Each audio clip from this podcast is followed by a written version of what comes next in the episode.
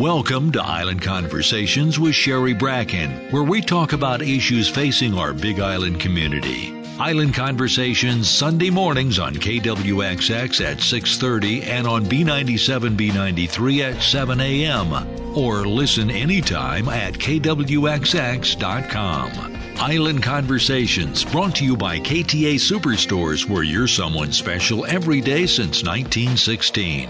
Now here's your host and producer Sherry Bracken.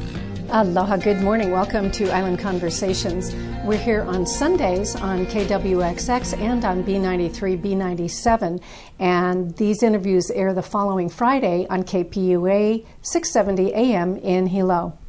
On Wednesday, April 10th, a major scientific announcement was made with press conferences happening simultaneously worldwide of the confirmation of the existence of a black hole, supplemented with an image of the black hole.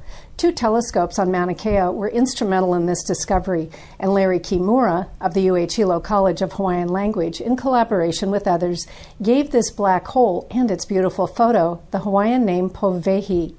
Today we're going to talk about the new program to give Hawaii based astronomical discoveries Hawaiian names, how it's working, and about the amazing discovery of Powehi. I'm joined by Doug Simons, astronomer and executive director of Canada France Hawaii Telescope. Good morning. Aloha, Doug. Aloha, Sherry. Good to be back.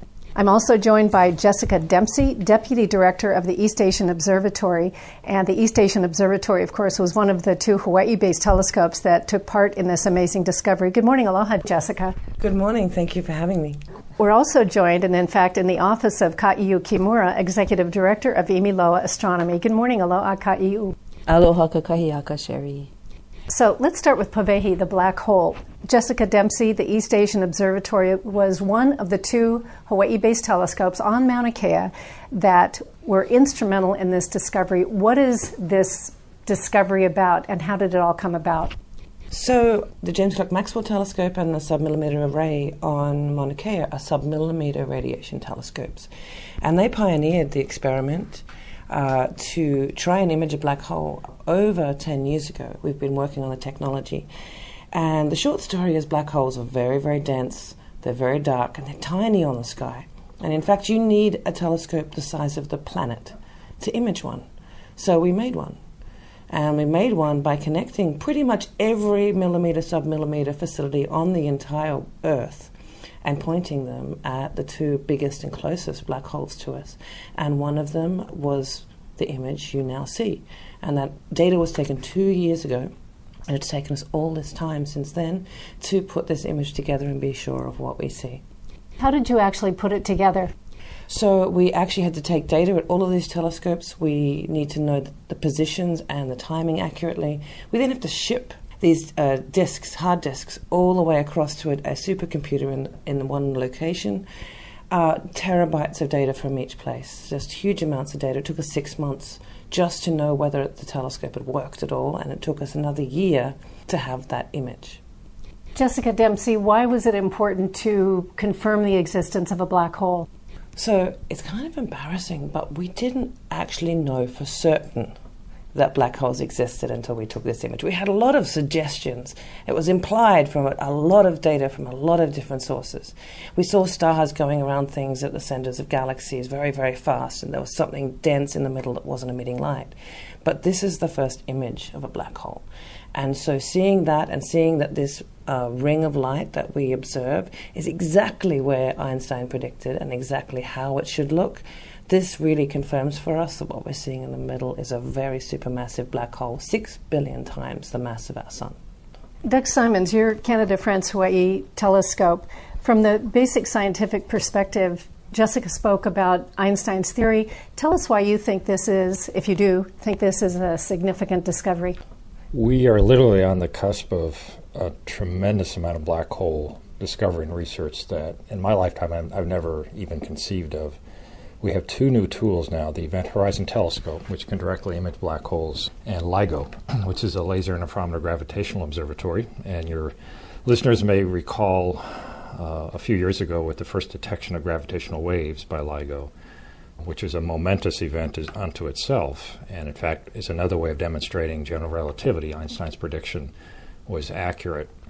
These two incredible machines we've never had and they are able to probe high gravity environments like um, we've we've simply been able to to do in, in the past. So, leading into the interview this morning, I was looking at some research papers. In fact, I went to the LIGO website this morning to look at um, their latest detections. They just went online April 1 with what's called Advanced LIGO, and they're now actually monitoring and coalescing black holes around us. They've got several detections posted already since April 1. One of the most interesting things that I think is emerging right now in the field pertains to the structure of black holes and this gets into quantum mechanics and the merging of GR and, and quantum mechanics. Um, I think you know, po- sort of popular conception is you can't see what's going on inside a black hole because, of course, by definition, they don't let any light out. That's not entirely true. They do radiate something. It's called gravitational radiation. And that gravitational radiation comes out in waves through coalescing black holes. And by looking at the signature of that, essentially looks like a seismic wave, the gravitational radiation coming out of that coalescing merger of two black holes, you actually probe the interior of both black holes. And by doing so, you start to answer the question is it actually a singularity in the middle? Or is it some form of matter that has, has taken, sort of evolved in the center of the black hole and has this cloak of darkness around it called the event horizon, but is in fact the black hole not a singularity, has the matter simply taken on a new form in the interior, and it has this sort of feature of having a cloak around it called the event horizon. I think we're right on the cusp of being able to answer that basic question: Are singularities real, or you have something else going on in the interior? And that's just amazing that within a year we may in fact have that that basic um, result in our hands. You know, we've talked in the past about different telescopes on Mauna Kea and 30 meter telescope.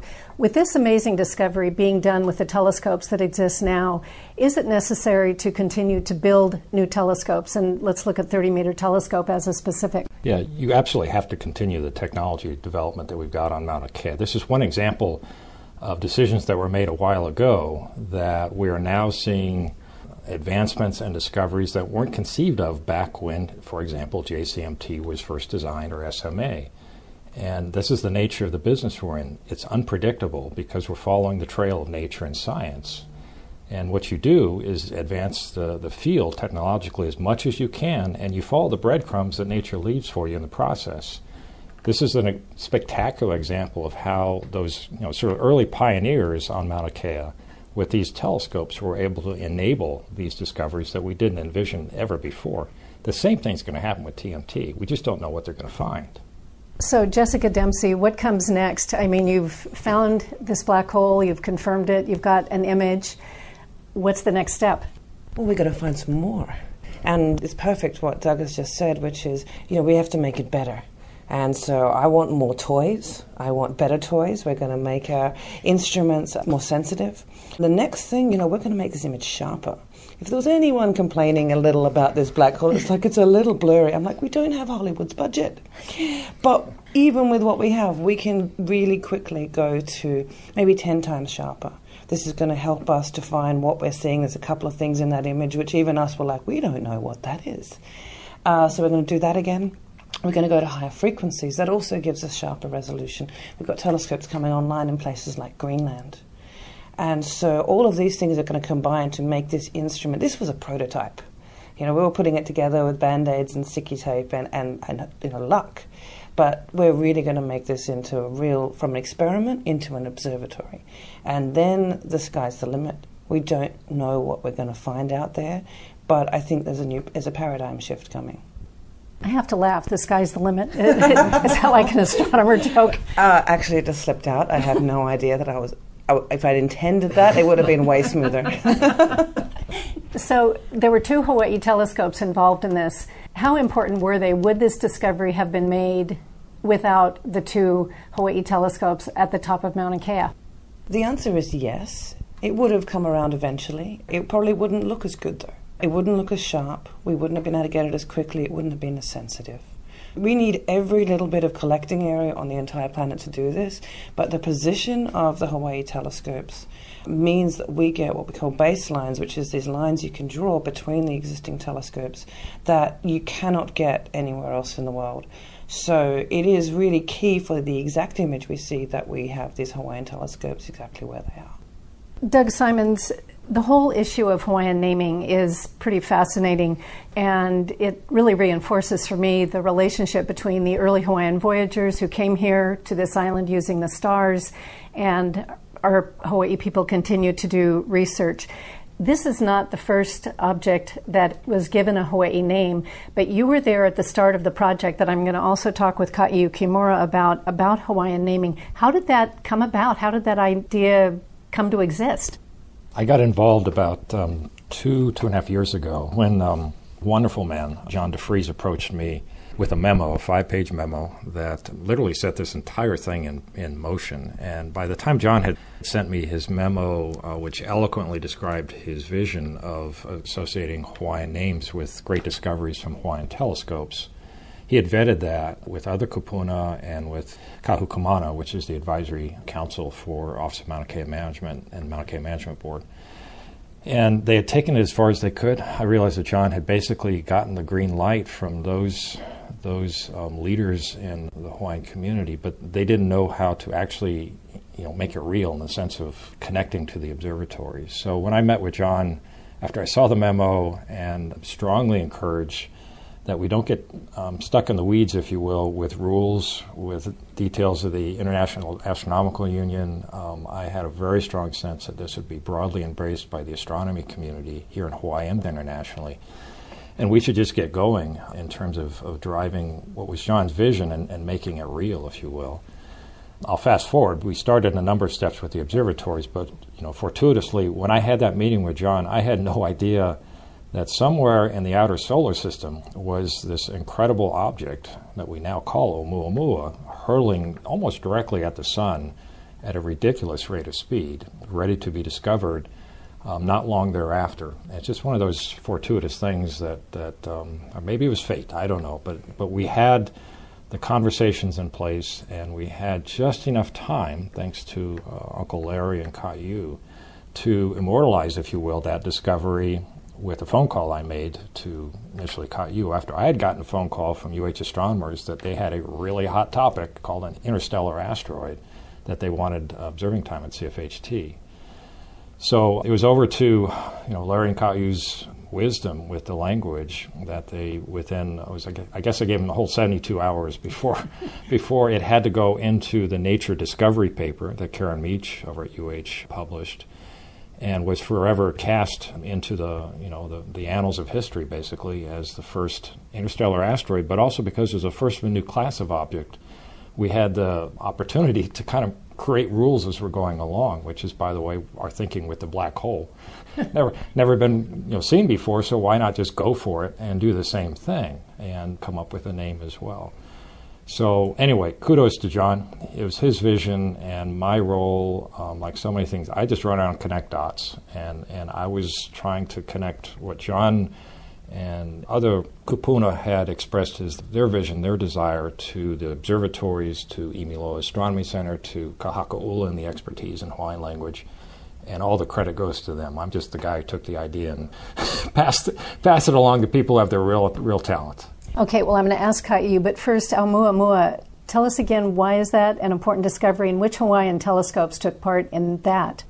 So it's discovered at PanSTARRS, which are small survey telescopes over on Maui that are by themselves the um, producers of the most detections of what we call NEOs, or near Earth objects, popularly known as killer asteroid, uh, potential killer asteroids. They find them all the time. And I see it in my email almost every day where there are objects detected by PanSTARRS transferred to CFHT, where we do the immediate follow up with higher resolution, determine the orbits of these objects, and basically determine do we have an issue here or not.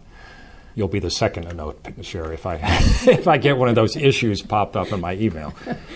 And uh, CFHT, and I think in the end it was it was several dozen telescopes worldwide. We only had a couple of weeks window because it was accelerating out of the solar system to observe it from the ground. Uh, Space Telescope was the last to observe it, as it basically I think moved beyond the orbit of Jupiter. So very unusual object, roughly a 10 to 1 aspect ratio, so 10 times longer in one dimension than the other, which is unprecedented. It had a very unusual color, very reddish, so to speak, which meant it was probably very highly processed by deep, very deep space radiation, which is, is processed at surface. As I said, extremely high rate of speed, so therefore was in fact not captured by the sun, but in fact exited as a result of its high velocity out of the solar system. And of course, it had this bizarre aspect of, as I said, accelerating out of the solar system, which, as you can imagine, caught a lot of attention, including in you know Sci-Fi Channel and other other um, programs worldwide that we don't have to get into uh, that interpreted that potentially as some sort of inter, you know, um, alien um, uh, craft or something like that. Um, it is explainable through physics as to, to what actually led to the acceleration, though it's really an extreme example of that mechanism. Well, I have to tell you, it was pretty exciting when I read in Science News an article about this object, and there it was, Oumuamua, out there for all the world to see. And just a brief interruption to remind you this is Island Conversations, and I'm your host and producer, Sherry Bracken. Today we're talking about the discovery of the black hole, the confirmation of the black hole, the imaging of the black hole, and, and a really exciting opportunity for this island how Hawaiian names are now being given to interstellar objects that are connected to Hawaii. Our guests today are Jessica Dempsey of the East Asian Observatory, Doug Simons of Canada France Hawaii Telescope and Ka'iu Kimura of Imiloa Astronomy. Next week, some of you may have noted that the Hawaii County budget is getting quite big. It is proposed at $583 million, which is more than $100 million greater than the budget that existed just two and a half years ago. And that's a concern. We'll be talking with Hawaii County Council members Tim Richards, who represents Kohala, and Sue Lee Loy, who represents parts of Hilo and Keaukaha and parts of Kea'au about the budget, not just the basic dollar amounts, but the budget process that really is hamstringing the county council and impeding their ability to discuss the budget openly and come up with solutions so that the Hawaii County budget doesn't get completely out of control. And that is next week. The following week, we will air the conversation I've recorded about drugs on the island with Captain Reed Mahuna and Lieutenant Reynold Kahalivai of Hawaii County Police Department. We pushed that interview back a week because the county council discussion was pretty critical. Now, before we get back to our conversation, let's hear from KTA Superstores. At KTA, local and fresh means you get the very best Hawaii Island has to offer. The grass fed meats you find at KTA are raised without added hormones or antibiotics. Our seafood department is stocked with sustainable choices caught in local waters by local fishermen. KTA carries the largest selection of Hawaii Island homegrown produce. Our mountain apple brand is all local so you know it's fresh and delicious. Local and fresh always tastes best at KTA. Let's get back to our conversation with Doug Simons, Jessica Dempsey, and Ka'iu Kimura about the confirmation that black holes exist and Hawaiian naming. So, Ka'iu Kimura, talk to us about the Hawaiian naming. Doug Simons comes to you and said, Hey, we got an idea, and by the way, we have 72 hours to name the first one. Tell us about the Hawaiian naming issues that you and Larry Kimura from UH Hilo College of Hawaiian Language worked on. Well, after getting that call from Doug, yeah, I immediately thought of my uncle, Larry. Uh, he's been so involved back from the 70s and the whole resurgence and revitalization of the Hawaiian language. He spent a lot of time with um, kupuna native speakers back in the, you know in the 70s, 80s, who have a different, I think, way of speaking in a different perspective than we do perhaps today. So he has a lot of that old context, and um, I just thought he'd be the he's the guy to help search for a name for this object. So yeah, he turned around in I think 48 hours. He turned around with the name Oumuamua. It was exciting because the practice of naming celestial objects is not a new practice, right? Our, our people had names for everything that you can visually see with your eyes. They even knew the difference, right, between planets and stars, and it's it's um, indicated by the types of classification or name classification that they have. So it's pretty amazing um, that they, you know, had such a close connection to the stars uh, in that. So when, when Doug called with this discovery, we thought, well, it's just re engaging with something that's already very old. And we have technology to see beyond what we can visually see with our eyes. So, you know, let's just continue that practice. And that's how Oumuamua came to be. well, that was the first step. But then you were actually asked to do the keynote speech in January 2019 at the International Astronomical Union. And I think there was more than 3,200 scientists there in the audience. That's kind of amazing. So tell us about doing the keynote speech and how the scientists responded. There were a lot of people. I can't say exactly how many, but I know over 3,000 were registered for the conference. Yeah, it was pretty nerve wracking to be a part of the keynote speech, which actually the keynote was about Oumuamua, and there was a scientist from Yale University, Dr. Greg Laughlin, who was the main speaker. But he, after a connection, uh, a friend that we have in common connected us to, he asked me to be a part of his keynote to talk about the naming and the cultural significance of Oumuamua. So I took that as an opportunity to share with this 3,000 plus scientific community that, you know, Mauna Kea is this very special, significant place here in Hawaii. There are people, there are families that connect up to that mountain for generations. There's deep history. And so I wanted to convey that message at the conference, and I also wanted to convey the importance of collaboration and partnership. Where scientific, in particular astronomical research, is being done, those communities who have these deep genealogical connections to the place, their voice is very important in terms of determining you know, the, the fate and the connection and, and, and the opportunities that those scientific endeavors have. And so I wanted to encourage that body of scientists to engage with the indigenous populations and communities to have these collaborations like this naming project, which really, I think, brings the best out of both worldviews, the cultural and the scientific worldviews. And it helps us learn more about each other and appreciate better what each other's worldviews are and values are and it actually even helps us co-create you know as, as with the naming process. It helps us to co-create something that will become fundamentally known throughout the world as hawaiian or as other indigenous populations engage in similar ways perhaps. But um, really helping to lift hawaii's voice internationally. And that's the exciting thing about this partnership what does Oumuamua mean? So Oumuamua uh, we translate to mean as a scout or a messenger that has traveled here from the deep, distant past. Larry Kimura and others came up with the name Powehi for the black hole. Where does the name Powehi come from? So Powehi is actually referenced in the Kumulipo, which is over 2,000 lines of a mele or a chant composed for the creation of the Hawaiian universe. So it's a very, very old chant uh, probably took generations to build. And Powehi is mentioned in the early chapters of this chant. There's many different references to Po, which is the pretty much the source of all life. It's the dark, deep, fathomless, energetic creation source that brings everything to fruition. And in the Kumulipo, Po is described in many, many different ways. So Wehi is a descriptor to Po. And in this case, Po Wehi means sort of like an embellished darkness. So Larry actually put out a bunch of, he, he thought of a, many different pole names that could be appropriate for this black hole discovery, but Powehi seemed to be the one that resonated or that stuck. Jessica Dempsey, you were actively involved in this discovery. How did the name Powehi strike you? Well, the thing was, we had been sitting there with Ka'iu and Uncle Larry and trying to describe basically the incredibly complex physics of what was going on in this image.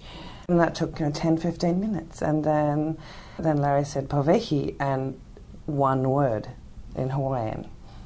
15 minutes of explanation it took me, and, and we took six research papers in scientific language to say this. And in one Hawaiian word, it encapsulated all of that. And so you could have knocked me over with a feather. And every time I have the joy of working with Ka'iu and Larry, I, you know, I learn more, but every time it takes my breath away. It's just the Hawaiian uh, ancient astronomers were geniuses. I moderated a forum on Friday, August 12th at the College of Hawaiian Language about this discovery, and Doug Simons was part of it, Jessica Dempsey, Geoff Bower from the Submillimeter Array, Larry Kimura from the College of Hawaiian Language, and Ka'iu Kimura. Now, first, I just want to say it was one of the very best forums I've ever moderated in that it was so fun, so interesting, and I urge everybody to find it online. It is up at BigIslandVideoNews.com and it will be up at the Imiloa Astronomy website. Doug Simons, in that forum, you spoke about your reaction to the Kumulipo and its relationship to what you have learned as a scientist. And your comments really struck me, so why don't you share how you feel? Well, as fate would have it, the seat that I'm in right now is when I first heard the first line in Larry's unpublished translation of the Kumulipo. And he had asked me before our meeting to get together a little early because he wanted my interpretation, if you will, as a scientist of that. And he told me, he was sitting right to where Jess is sitting right now, um, fundamental space altered by heat is the first line in my translation of the Kumulipo. And I just almost fell out of my chair. As an astronomer, I recognize that's a description of the Big Bang. And the next sentence or the next line in his translation involves the unfolding of space, which is, again, maybe that's inflation, I don't know. But the uncanny nature of his unpublished version, and I've seen the whole version and I, have encouraged him to publish it, really struck me. And it occurred to me that this link that we have between Hawaiian ancient cultural knowledge connecting to us through him now and his interpretation of that most important and sacred chant. It almost felt like a, it was a treasure being unveiled, if you will, as we discover this together, basically, Larry and I. So when that, I, I turned around and I saw, oh, by the way, that's Larry, that's your unpublished version. That's not just, you know, there are four or five different translations. It was really remarkable for me to see that, and I wanted others to see it as well it really beautifully captures uh, the opportunity that we have in this program for learning from multiple directions. And I've learned a lot from him.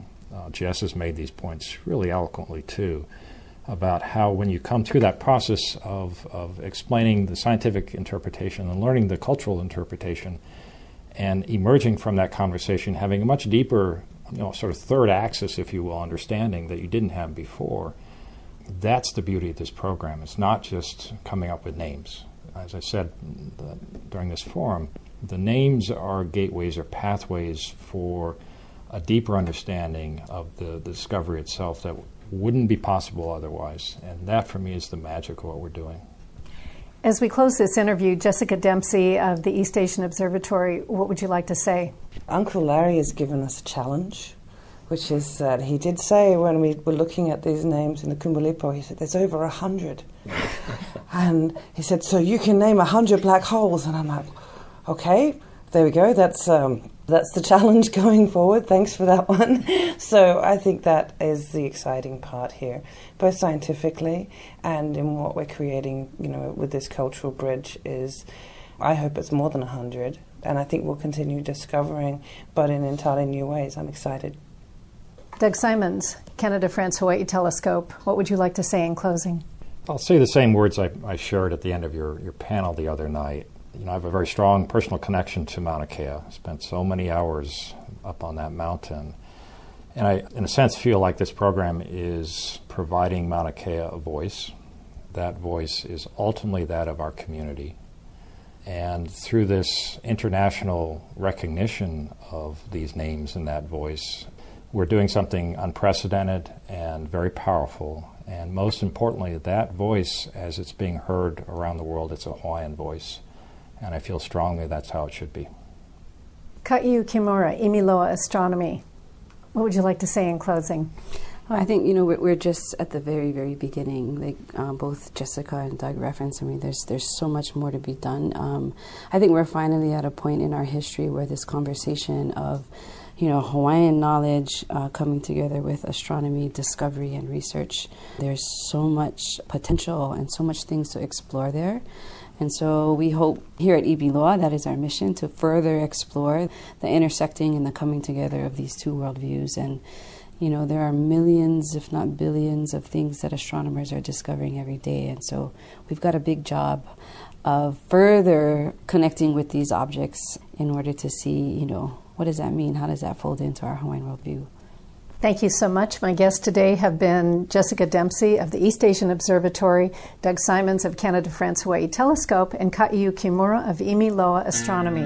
I'm Sherry Bracken. This is Island Conversations. Until next week, please let's all live and drive with aloha. Ahui ho. Thank you for listening to Island Conversations with Sherry Bracken, available anytime at kwxx.com. We welcome your feedback and suggestions at info at kwxx.com. Join us next week for another Island Conversations with Sherry Bracken, brought to you by KTA Superstores, where you're someone special every day since 1916.